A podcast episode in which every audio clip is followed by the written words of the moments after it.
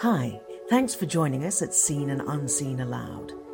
This is where you get to listen to a curated collection of the editor's top picks of our recent articles. For when you need to be eyes free or hands free, but still want to discover the seen and unseen.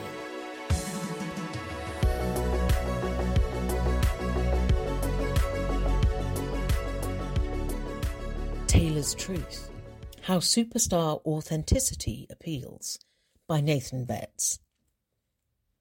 If you've been paying attention, any attention, to Taylor Swift's most recent tour, you will know why the last several months have been termed the summer of Taylor Swift. The artist has travelled across America, boosting economies en route and filling stadiums with contagious happiness.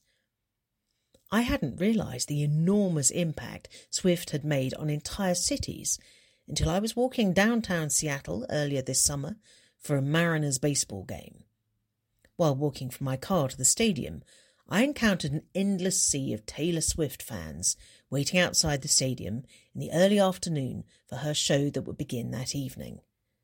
I had heard about Taylor Swift before, had listened to her music, but seeing what I saw that day told me something more profound about her and something about us as human beings.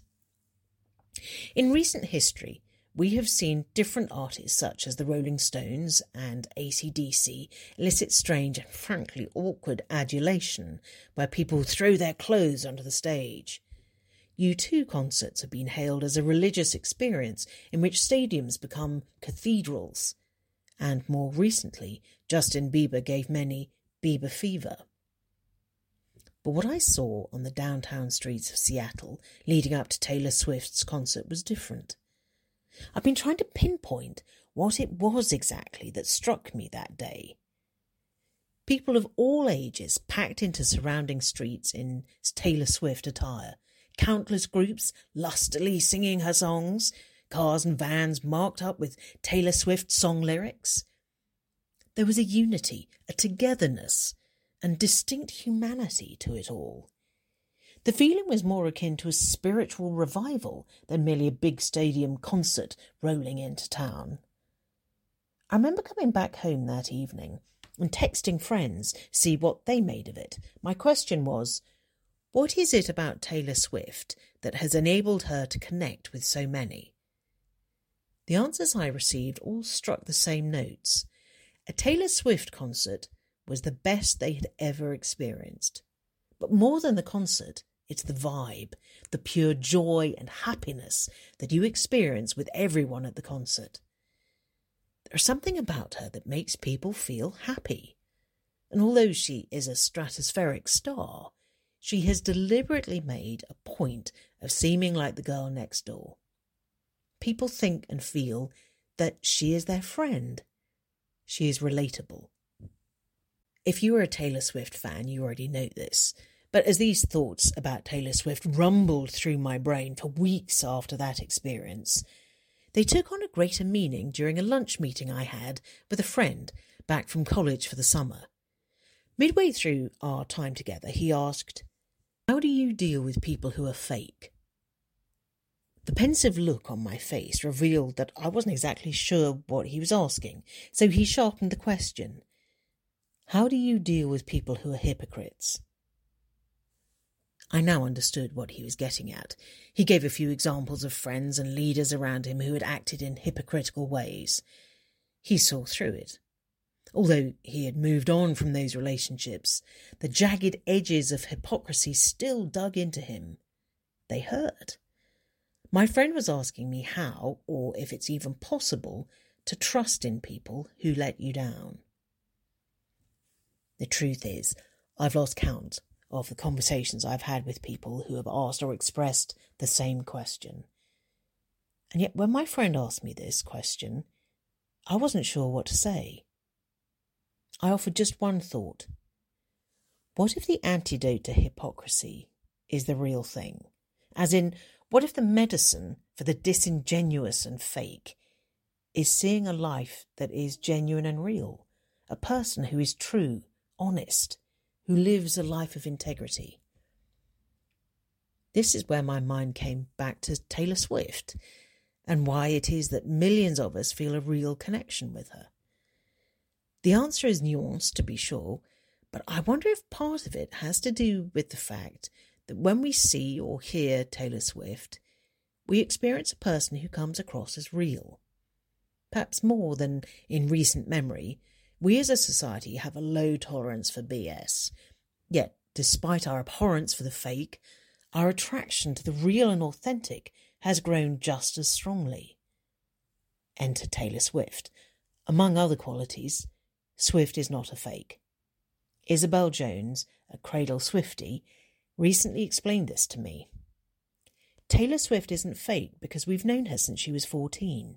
She gave all of herself to us in her songs, in her interactions with fans, sending her coat to a fan who loved it during the Red era. Swift would have been 22 ish. She's one of the first Tumblr Gen artists who consistently connected with fans and grown up with them, proving her consistency.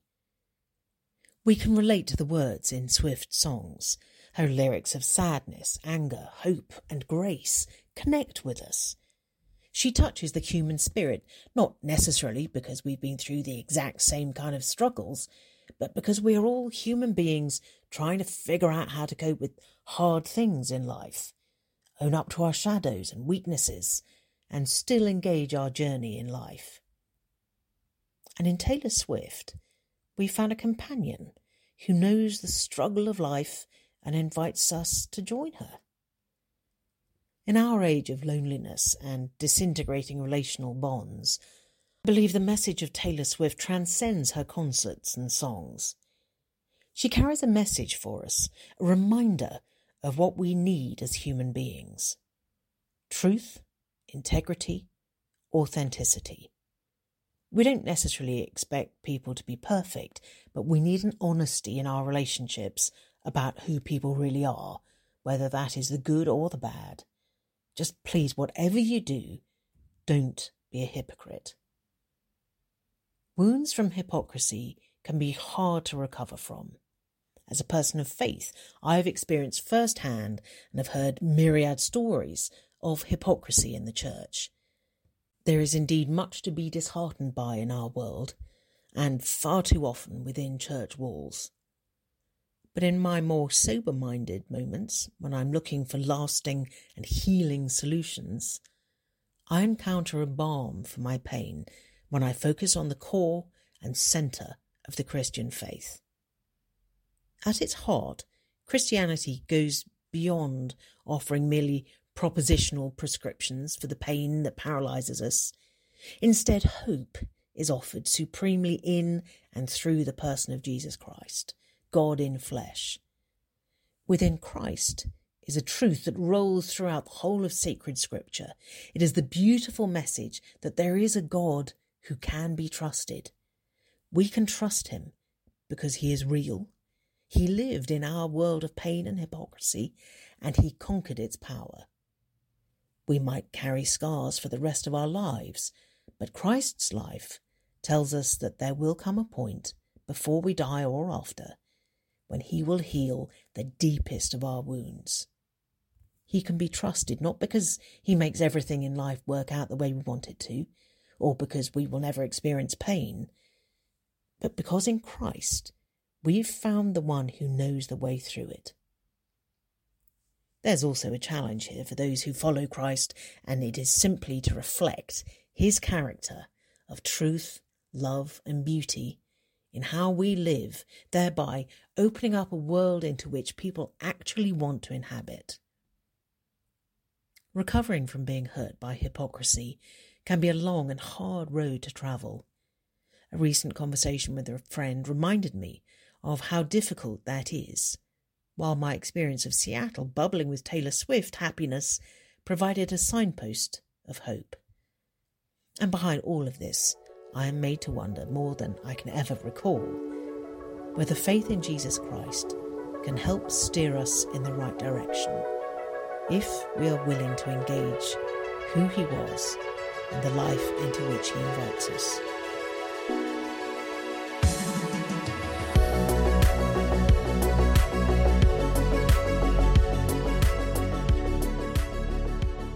Faith in Beethoven by Daniel K. L. Chua.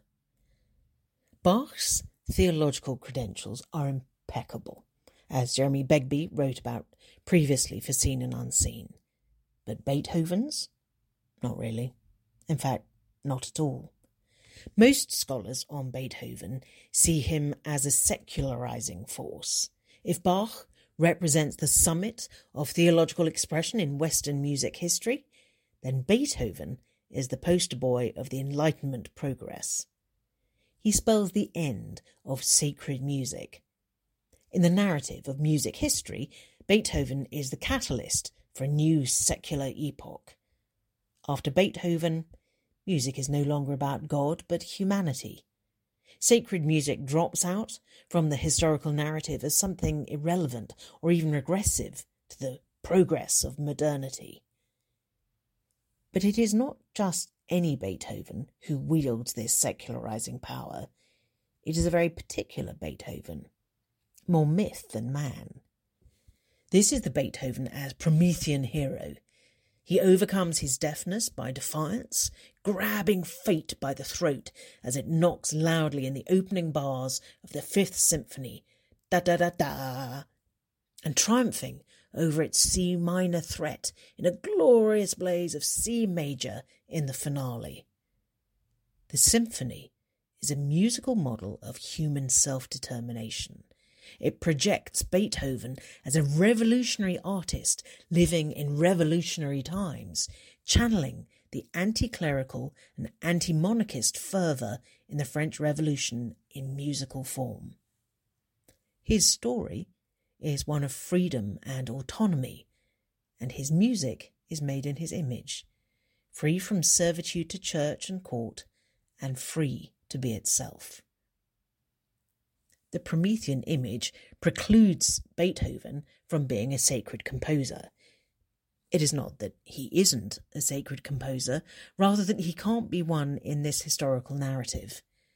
In fact, Beethoven stands as a rival to the sacred because by the beginning of the 20th century, artists such as Max Klinger were building shrines to the composer. Beethoven is the high priest of an art religion. The Vienna Secession's 14th exhibition in 1902 was a shrine dedicated to Beethoven, with Max Klinger's monument as the altar. But there is a problem. Beethoven wrote sacred music. Not much, admittedly, but enough, including what he declared to be his greatest work, the Missa Solemnis. So, in order to uphold a more secular Beethoven, scholars have had to explain away his sacred music as inconsequential and his religious beliefs as unorthodox or non existent. They tie themselves up in knots trying to solve the problem, especially with regard to Beethoven's magnum opus. Although there is nothing theologically unorthodox in the Missa Solemnis, somehow the Mass has to be theologically unorthodox for these commentators. At best, it is a Mass for deist, but it is mostly a Mass about humanity. The liturgical bits can be dismissed, they claim, as something that stifles what is truly Beethoven. Instead, to grasp its meaning, you have to listen to the Mass as if it were a symphony resonant with tones of human freedom and autonomy. It is almost as if Beethoven wrote the Mass against his will. In one recent biography, the chapter on the Missa Solemnis opens with the incredulous question Why did Beethoven write a Mass? Why not? The problem is not Beethoven's, obviously, but the biographer's belief in a history that sits uncomfortably with the composer. Yes, Beethoven was a revolutionary in the times of revolution. Yes, he was born in the age of enlightenment and even declared freedom and progress as the main purpose of art. But that does not make him French. He did not step foot in France, and despite the Napoleonic aftermath of the French Revolution, what enlightenment meant in Bonn, where Beethoven was born, and in Vienna, where he died, could not be anti clerical or anti monarchist because these cities were under the rule of enlightened despots who, by definition, had both kingly and ecclesiastical functions. In other words, Beethoven was a child of a religious enlightenment. This means that his innovative and radical works were not composed against the sacred, but were inspired by it. This is not to say that there is no truth in a Promethean view of Beethoven, or that there is no conflict in his music during this tumultuous period in Europe, but it does imply that Beethoven upheld sacred music. In fact, he leads it in a new direction. And if we have ears to hear, then the Missa Solemnis can open up a new sound world full of theological resonance. While working on the Missa, Beethoven wrote out the Latin text of the Mass on a piece of paper and added a German translation next to each line. As a teenager, Beethoven regularly played the organ for Mass in the court at Bonn. He knew the Catholic liturgy from memory. So, why would he write out the text and its translation? Because he wanted to explore the meaning of each word more fully, looking up a German dictionary for definitions and synonyms that would enlarge his understanding of the text. And if the expression mark in the score of the Missa with devotion and his collection of devotional literature in his library is anything to go by, this process was an act of meditation for the composer. This was no routine setting of the Mass. In fact, if you listen carefully, not only did Beethoven look up individual words to amplify their meaning, seems that he also looked up the biblical reference to set their meaning in context. Listen to the Sanctus. You will hear echoes of the biblical book of Isaiah, chapter 6. Beethoven conjures up a temple trembling at its foundations as the angels sing, Holy, Holy, Holy. Similarly, in the Benedictus, you will hear echoes of the Palm Sunday procession from the Gospels. This music is a match in the form of a pastoral. It depicts Jesus arriving as a king, but in the form of a humble shepherd riding a donkey, as the crowds chant, Blessed is he who comes in the name of the Lord. There is no sense of Promethean triumph here, but the sound of meekness and majesty. We don't need to tie ourselves up in knots to understand Beethoven or the Missa Solemnis as secular. Maybe, to use the composer's own words, Beethoven was just an ordinary Catholic writing extraordinary music to instill religious affections in the congregants. This view would be a more faithful account of the composer's life, but it would also radically change the way we understand Beethoven and the subsequent progress of music history in our textbooks. And this, perhaps, points to the most critical function of sacred music to reveal the hearts of its hearers. The Missa Solemnis, as Beethoven's greatest work, is a capstone which may have rejected as the cornerstone of his earth. Try not to trip on it.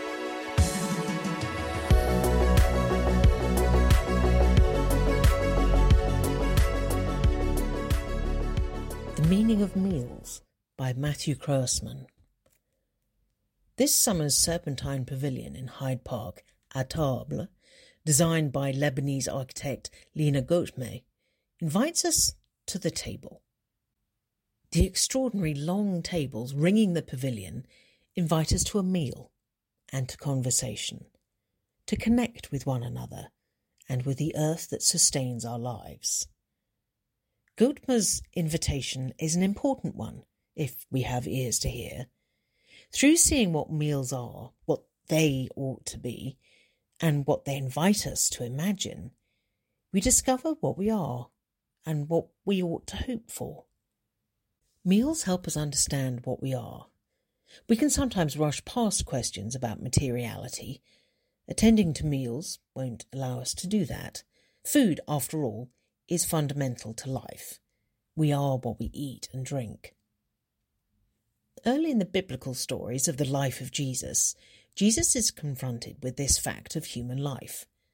Hungry after 40 days of fasting in the desert, Satan suggests Jesus miraculously produce some food for himself out of the rocks at hand. His response, a quotation from Hebrew scripture, the human does not live by bread alone, might at first seem like a hyper spiritual attempt to deny our bodily dependence on food. But I take it that Jesus isn't proposing that the human live without bread.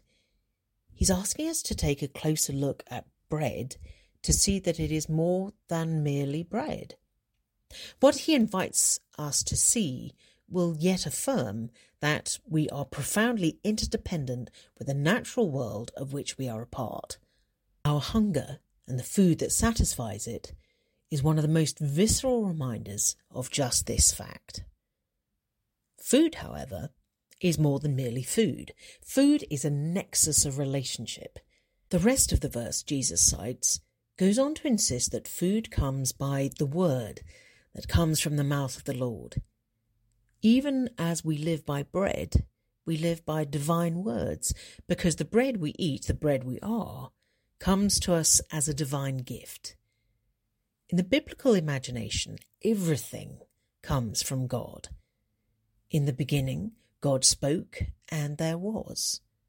That's true of the wheat and rye and barley or whatever else we use to make our bread, and it is also true of the human cultures and traditions through which these natural goods come to be bred. Bread is more than merely bread, it is a divine gift. In fact, it turns out that every good thing is like bread in this way. Created things are most themselves when they are more than merely themselves. This is just the sort of thing the creation is. It is an interrelated, connected whole, marked by relationship within and without. Created things are most themselves in right relationship to one another and to the God who created them. As a created good, food is more than just food. And of course, meals are more than just food. Meals are sites of relationship, particularly in our globalized world our simple tables often conspire to hide fantastically complex networks of relationship implicated upon them. These networks interweave relationships among people and places, seen and unseen. The people implicated at our table include those around the table, those who foraged for, grew, transported, and prepared the food, those whose cultures for generations cultivated the plants, animals, fungi, dairy products, and all the rest that find their places at our table. Those whose histories and cultures gave rise, through creativity, necessity, or both, to the cuisines that weave together these natural and cultivated elements. And those absent from our tables, who yet hunger for food.